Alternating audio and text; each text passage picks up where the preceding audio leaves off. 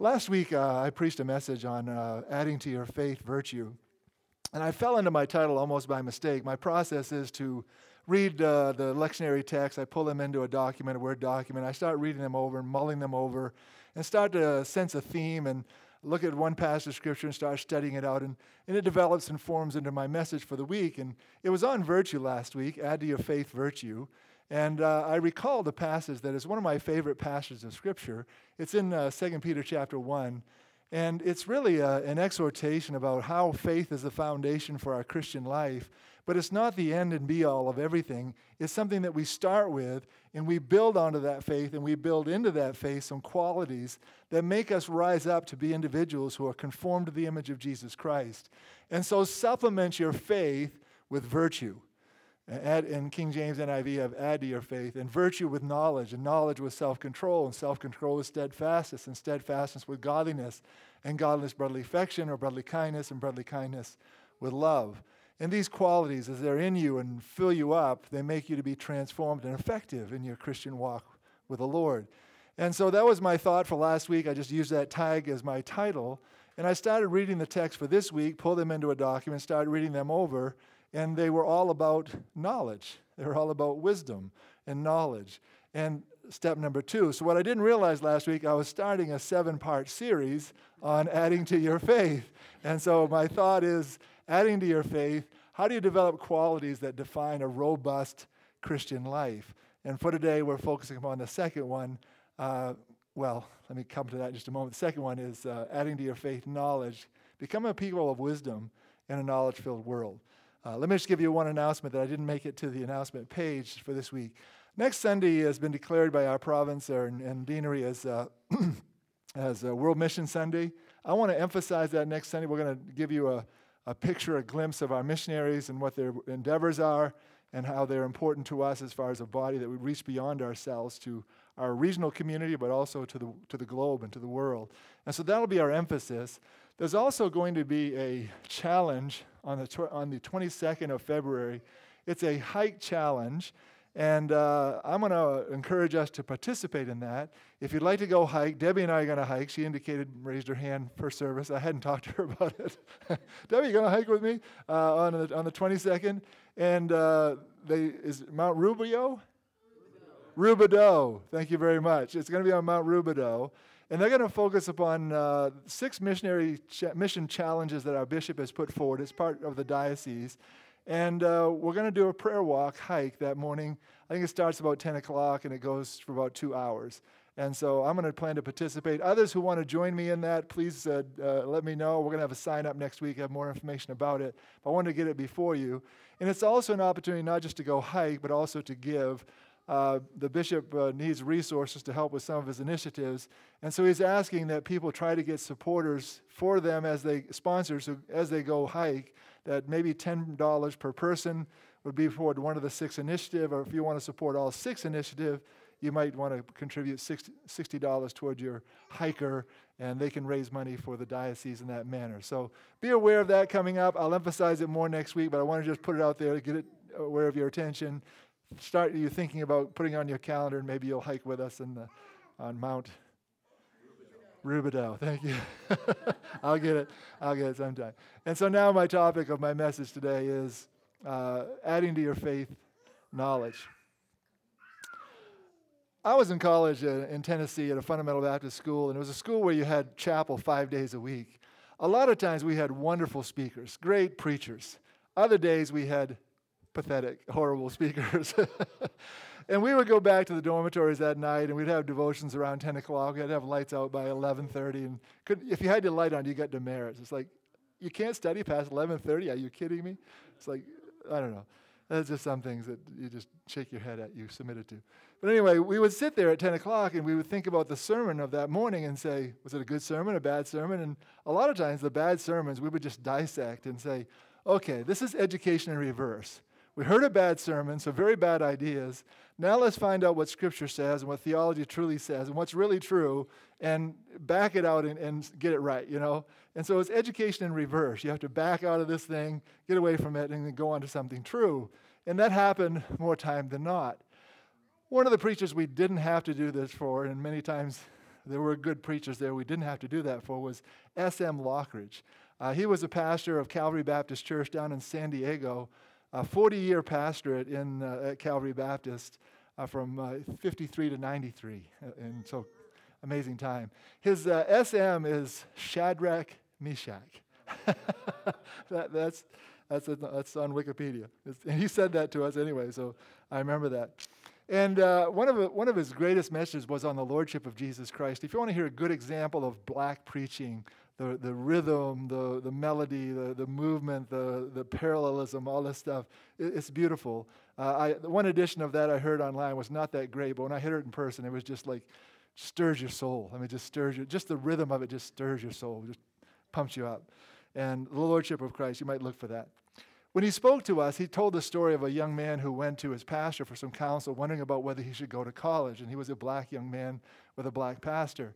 And the wise pastor spoke to him and gave him these words. He said, Yes, go. Go. Go and, and get you some learning.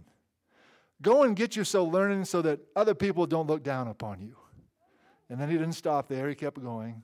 He said, And then, once you've done that, you go. You go Go and get you some more learning. Go and get you some more learning so that you don't look down on other people.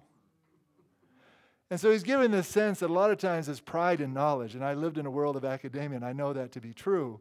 And so, this learning, this stages of learning, this progress in learning, moving to adding virtues to your learning, to your knowledge, so you become a person who is a blessing as opposed to someone who's just lording it over you and somehow pridely uh, showing this. And I think this wise counsel was demonstrating this sense that, hey, there are different levels and layers and types of knowledge. But since it's progressive and since we are constantly learning and always need to be learning, humility should be very much part of that. There's some interesting quotes about knowledge uh, you can find on the internet. Uh, Confucius, real knowledge is to know the extent of one's ignorance. And I think that's true.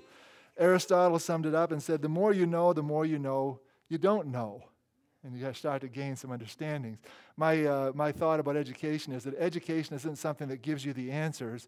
Education is something that leads you to the questions and gives you some tools and resources and critical thinking skills so you can learn what the answers are and spend the rest of your life learning how to answer them or trying to answer them, some of which probably are not answerable.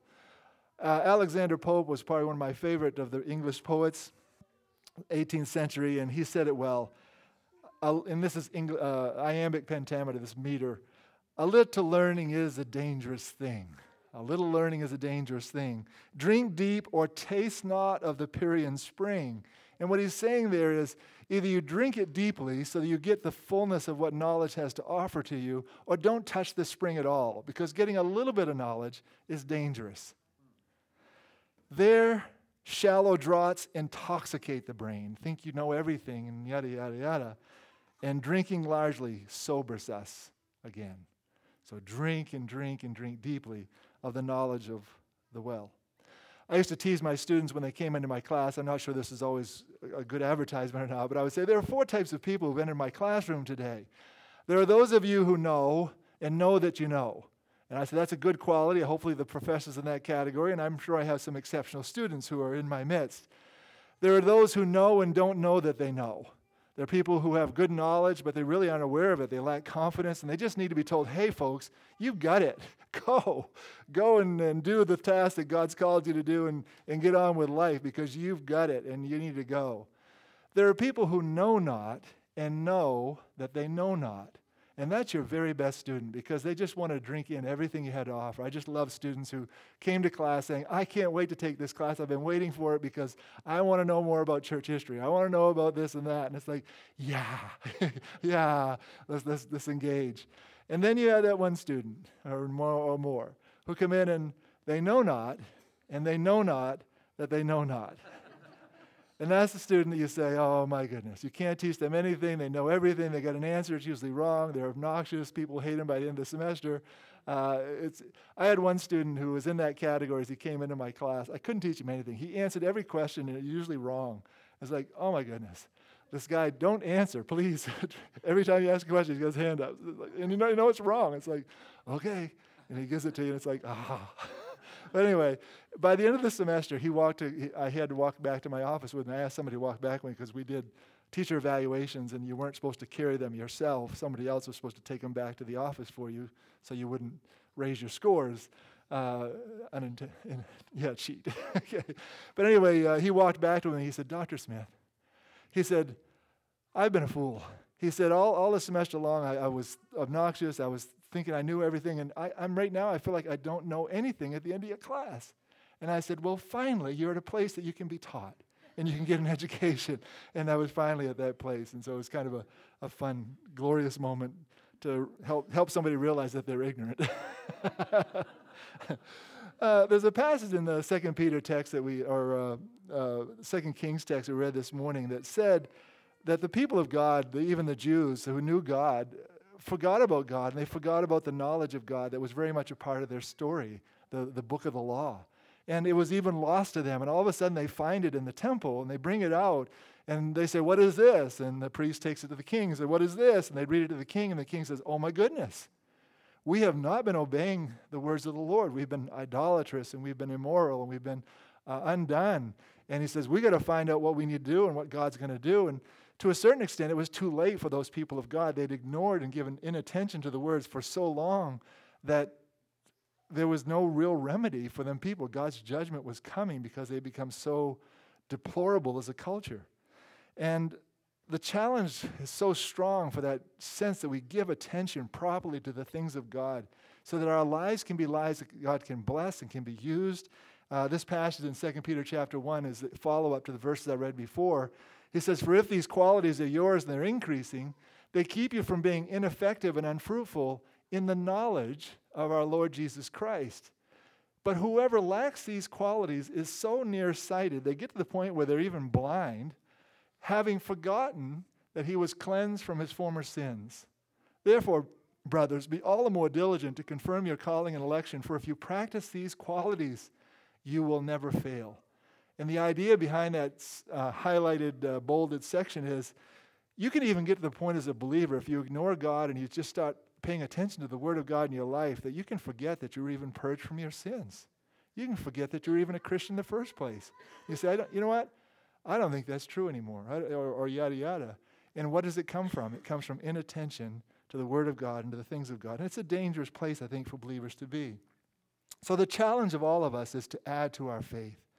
Add to our faith knowledge, a knowledge that builds us up, a knowledge that increases our faith and causes us to understand God in a greater and greater way. And that's the emphasis that we have in 2 Corinthians chapter 2 as we come to this passage. The passage is, more about wisdom than knowledge, but there's not a lot of difference. Uh, when uh, Peter is talking about knowledge in 2 Peter 1, he's, uh, he's talking about gnosis, which is a practical knowledge, a knowledge that deeply is aware, it's relational knowledge, relationship to Jesus Christ, but it's also practical, deep knowledge that allows you to be effective and productive in the world, which is very much like wisdom, what wisdom does. And so I would say, for a couple definitions related to wisdom, wisdom is mature knowledge. Knowledge which is tempered by experience, by compassion, and by deep contemplation, thoughtfulness as you think about your knowledge and its implications for the world. Wisdom is knowledge that, that is added to the Christian virtues of faith, hope, and love. And when you have virtuous knowledge, that's wisdom. You can have knowledge without wisdom, but you cannot have wisdom without at least some knowledge. Someone can have a great deal of knowledge and not be wise. Someone can be very wise without being formally educated, which is very important. On the other side of things, I know many people who were educated far beyond their intelligence. They had a great. I've met a lot of people who had doctorates who really weren't that bright. there's a lot of knowledge there, but the, the light's not very bright. Uh, I'll leave that alone. Uh, so ultimately, what Paul and what Peter are after are getting the right type of knowledge a knowledge that builds you up in faith, a knowledge that builds you up in the knowledge of God, so that you have holistic understanding of all of life. And you can incorporate it all together into a wisdom that allows you to be effective and productive in the world. That's what Peter's promoting, that's what Paul's promoting. And it's a knowledge that you get and you all of a sudden say in your spirit. I mean, sometimes you watch a movie and you say in your spirit, you, you, your spirit just identifies emotionally with a movie that you watched. And there's other times when you hear truth, you hear things expressed, and you say, that's true. That, that is good. And that is God. And you know that very in the depth of your being there's a demonstration in your spirit that this is right this is true this is good and this is of god. And you sense that. And that's the paul that's the type of knowledge that paul is promoting in this text. I'm going to cover this passage relatively quickly and i'm going to give you some attributes that are the, qual- the types of quality of knowledge and wisdom that god wants us to have as we're in this pursuit of adding to our faith virtue or, or adding to our faith knowledge. What type of knowledge should you be adding? It's not just trivia, it's not just factual data. It is a knowledge that is in, in, uh, defined by certain qualities, and these qualities are laid out for us in this passage. So let me cover them for you. There are 12. First of all, this knowledge is centered in a person. The person is Jesus Christ and all the events associated with him. He is the Word of God. He is the Logos of God that spoke the world into existence. And He is the one who is the center of our wisdom and understanding. Paul is uh, accentuating in this passage that he's in contrast to the sophist philosophers who were in Corinth, who used rhetoric and used style to really promote themselves. And so, their first, as they entered the city as someone unknown, they promoted their own identity and then it was almost like their identity and who they were was more important than the message they had to convey. It was all about them, and people were loyal to them and were followers of them, and really didn't make any difference what they taught. It was just personality cult. And Paul said, Not me. I'm not eloquent. I don't have eloquent words. I don't have all this uh, fluff and whatever. So, what my message is, it's just transparent. It is Jesus Christ and Him crucified. And that's the way we should be in our Christian message. Jesus Christ and Him crucified. Our wisdom and our knowledge is centered in the person of Jesus Christ. It's cruciform. Cruciform means shaped like the cross. And the idea behind cruciform is that it's, we know Jesus Christ and know Him and Him crucified. Not to say that we're reducing knowledge down to that, but that everything about our knowledge has a purpose of serving the world. It's self sacrificial. When Jesus Christ offered himself on the cross, the very Lamb of God, the very wisdom of God, Logos of God, offering himself on the cross, what he's doing there is he's offering himself in sacrifice to all of us to lift us up. And true knowledge and wisdom does that.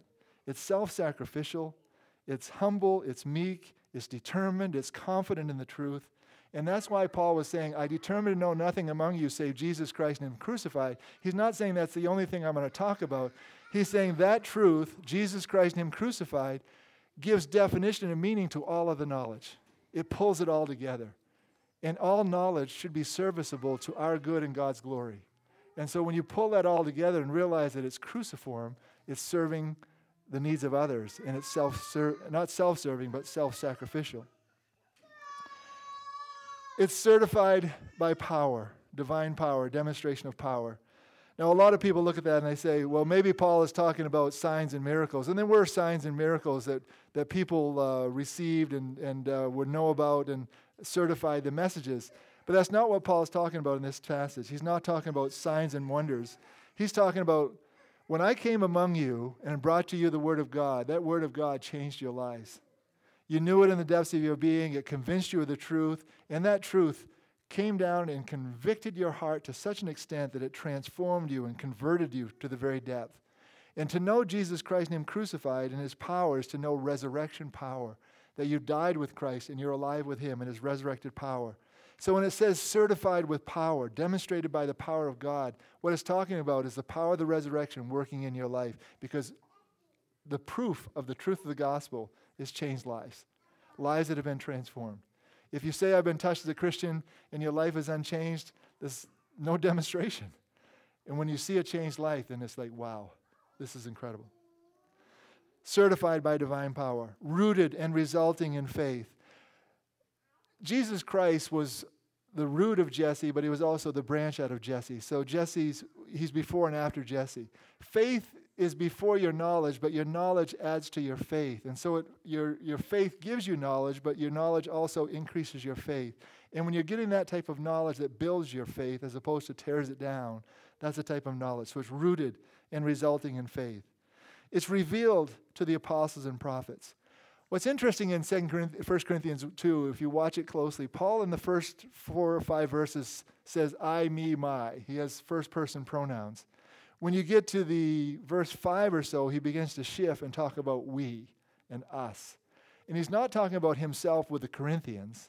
What he's talking about is himself and the leaders the Corinthians were trying to identify as head of their parties as being the ones who've been recipients of the truth of God.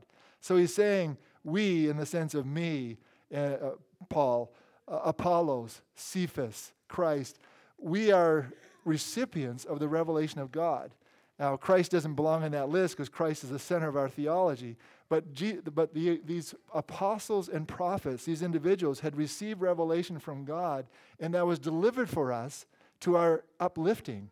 And it was something that is revealed to them for our blessing.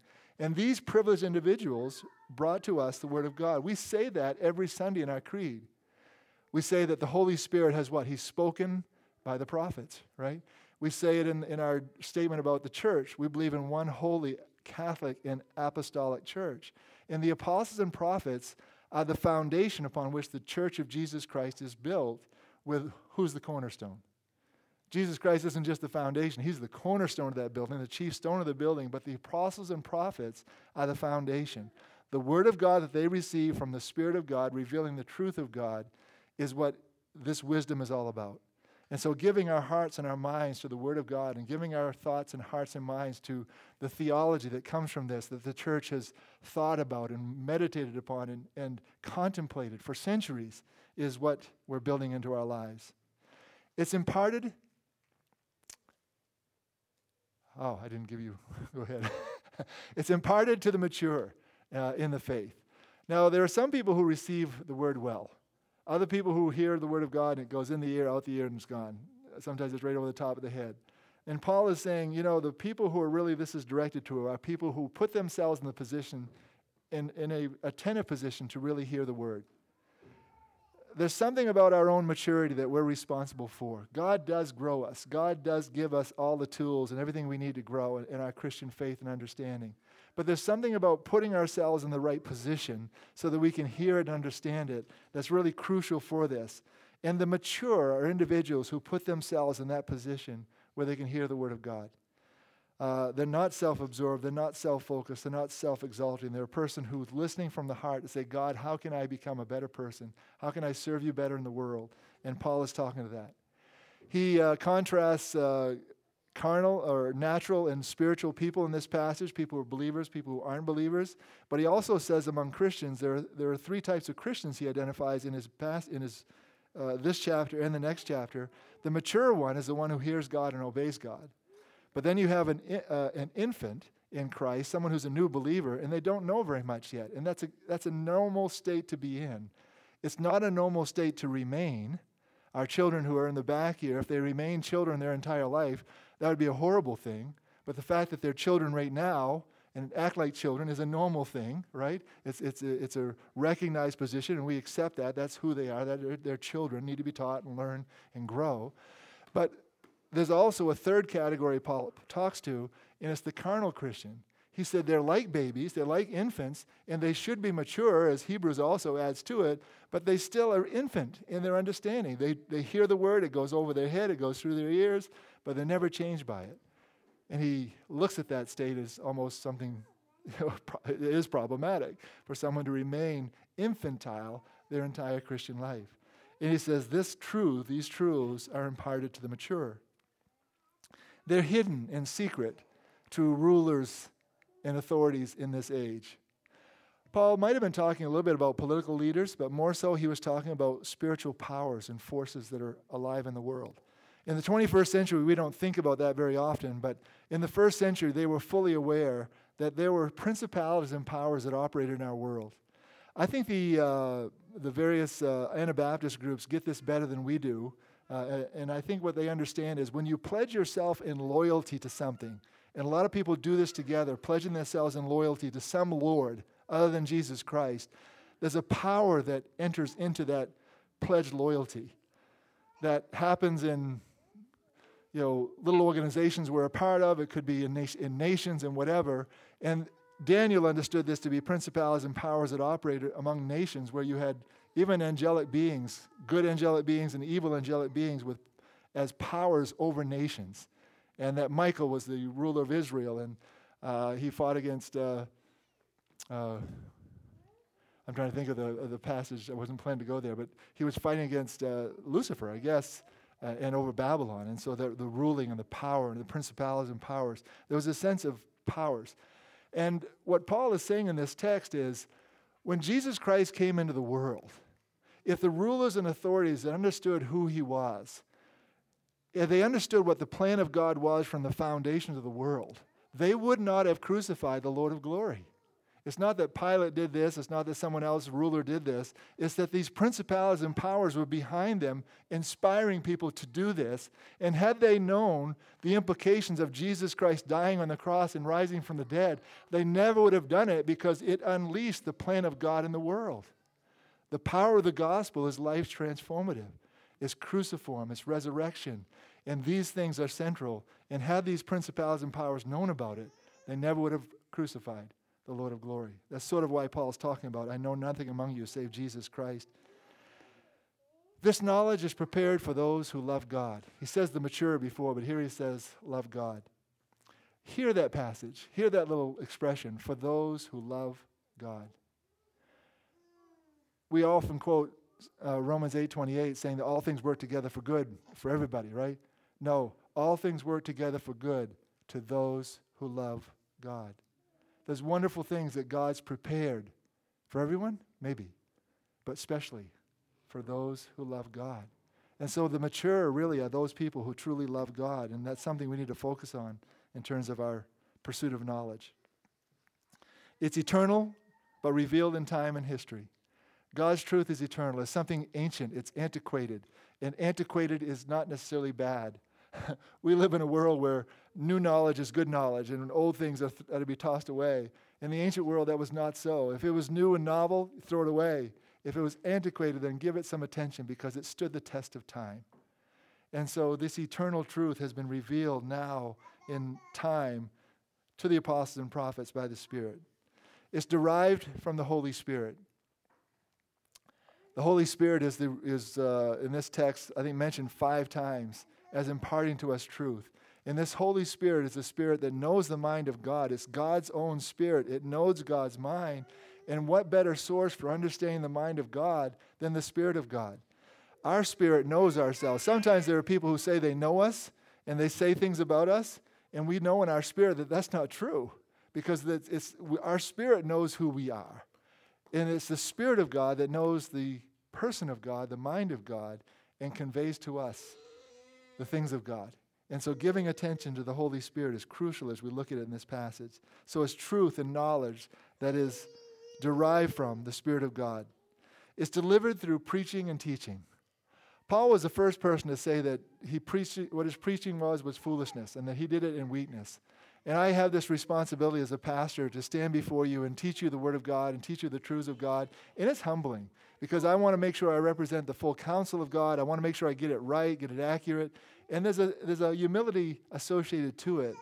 But it's also a glorious thing that somehow when we come together and we exalt Jesus Christ, we exalt the gospel, and we elevate the things of the Spirit, that this is what we do together. And these are the truths of God. And this is really what this passage is all about putting ourselves in positions where we're sharing together in group and community the very Word of God. And it's delivered to us through preaching. And I'm not just trying to elevate my own vocation, but I'm also emphasizing that there's a lot of ways where we as believers can do this work of giving attention to the Word of God beyond just being here. It might be our small group Bible studies, it might be some other means, but giving attention to the Word of God is crucial for our own spiritual growth and adding to our faith the, the knowledge that we need to grow it results in possession of the mind of Christ. I stop sometimes to wonder and say, what is it talking about, the mind of Christ? Paul says, we have the mind of Christ. What is that? What does it mean to have the mind of Christ? We don't all think the same here in this church, do we? We have a lot of different opinions and ideas. What does it mean that we have the mind of Christ? Uh, Augustine had a very uh, interesting expression that evangelicals uh, probably find uncomfortable. But he said that a, person should get to the point, and he said they can and they should get to the point in their life where they no longer need the Word of God. And what he meant by that is that you've spent so long reading the Word, learning the Word, understanding the heart and mind of God, contemplating the things of God, the theology related to God, that you're, you're so filled with an understanding of God's hearts, God, God's heart, God's ways, God's mind, that as you walk and operate in the world, you have the mind of Christ. Now that takes a season of learning and a season of adding. But I think that's what Paul is aspiring us to and pointing us toward. Get to the place where you're so filled with an understanding of the things of God that as you operate in the world, you understand what God's thoughts are, even on topics that the Bible might not even talk about. What's God's mind on cloning?